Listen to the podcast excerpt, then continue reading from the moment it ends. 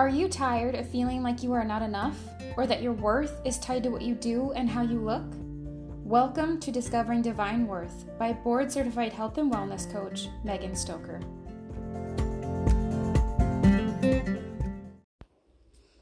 Hello, bestie, and welcome to episode two. Can we get excited for just a minute? I know episode two might not seem like a big deal, but for me, it kind of is. I have this almost burning desire to want to help people and doing a podcast has seemed scary and daunting and way out of my comfort zone. But the urge or prompting or whatever you want to call it seems stronger than ever, so I'm doing it. And I was so excited to dive right into the first episode and just get the ball rolling that I completely forgot to tell you a little bit about me and why you should listen to this podcast. You might be wondering, why this podcast? What am I going to get out of this one?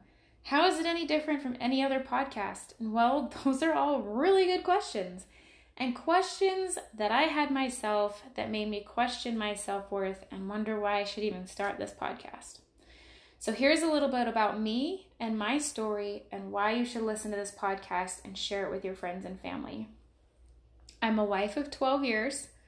I have two kids, a boy and a girl, and their social media names are Little Man and Sweet Pea.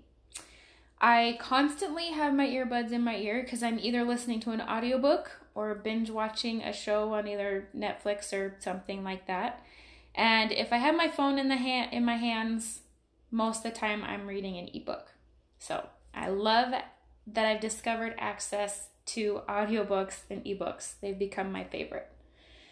So, a little bit about my story. As a teenager, I was pretty lucky. I don't remember struggling with big body image issues.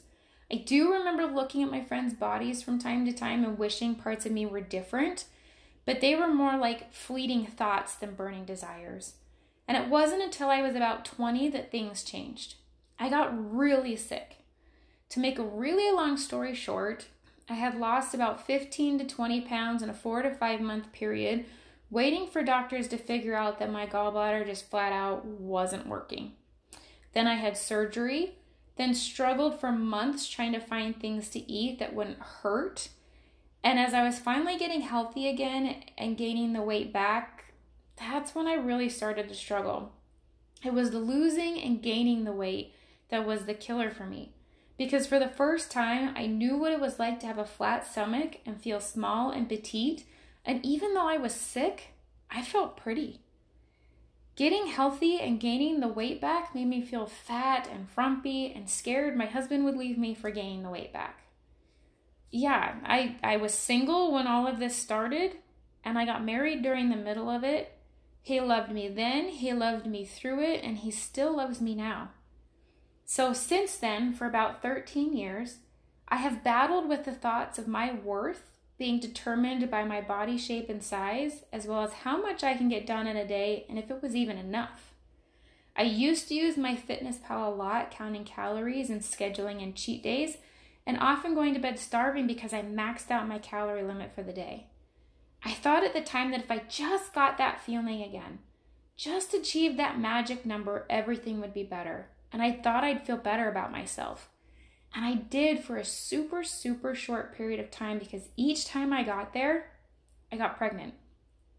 And then it was okay at that point to let go of the dieting and the restricting because I didn't I didn't need to do that while pregnant. The last 5 of the 13 years is when things started to change again, but for the better. Cuz unfortunately, I got really sick again. This time we learned that I have intolerances and sensitivities to food. The doctors had put me on an anti inflammatory diet, and it was the last restrictive diet I went on. And that diet taught me a whole lot. It taught me what foods make me sick, like really sick, the kind where I can't get out of bed or spend too much time in the bathroom, what foods I can tolerate on a limited quantity, or discovering that quality of the food matters, and also the frequency of how much or how what I eat.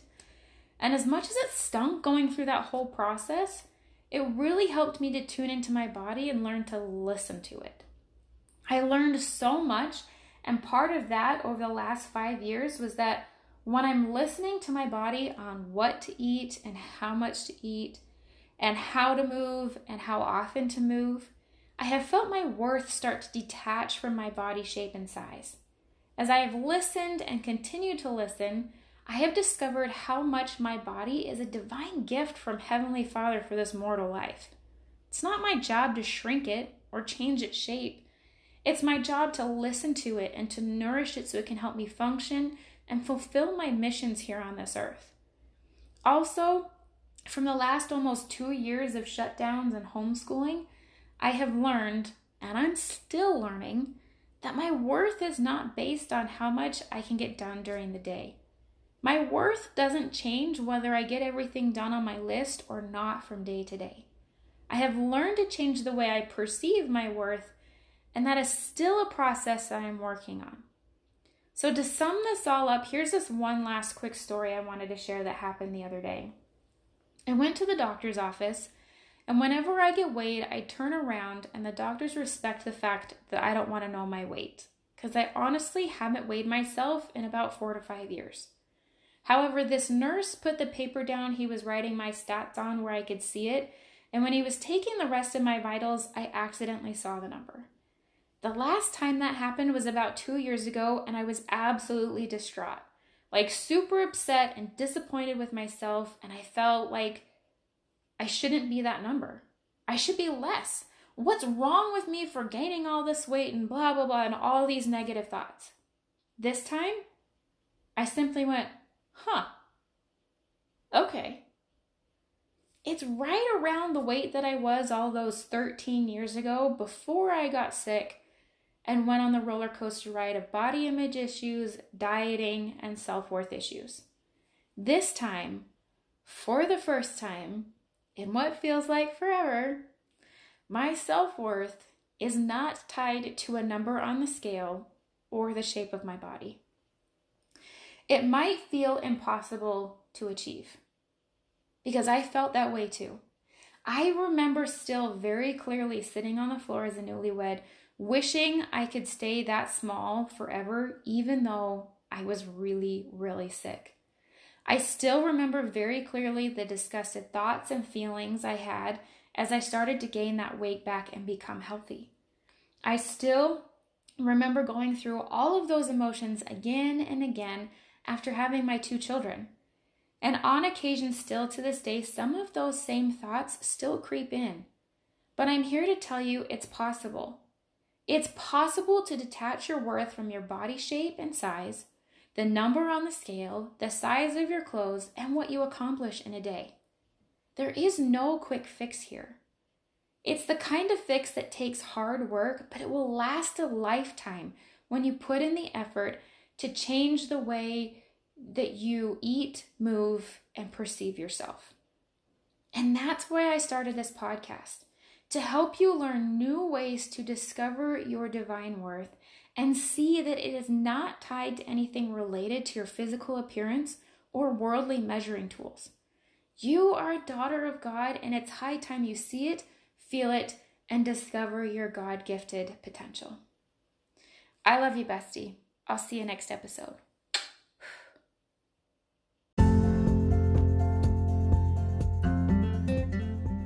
Did you like today's episode? Feel free to share it with friends and family and click subscribe so you never miss an episode.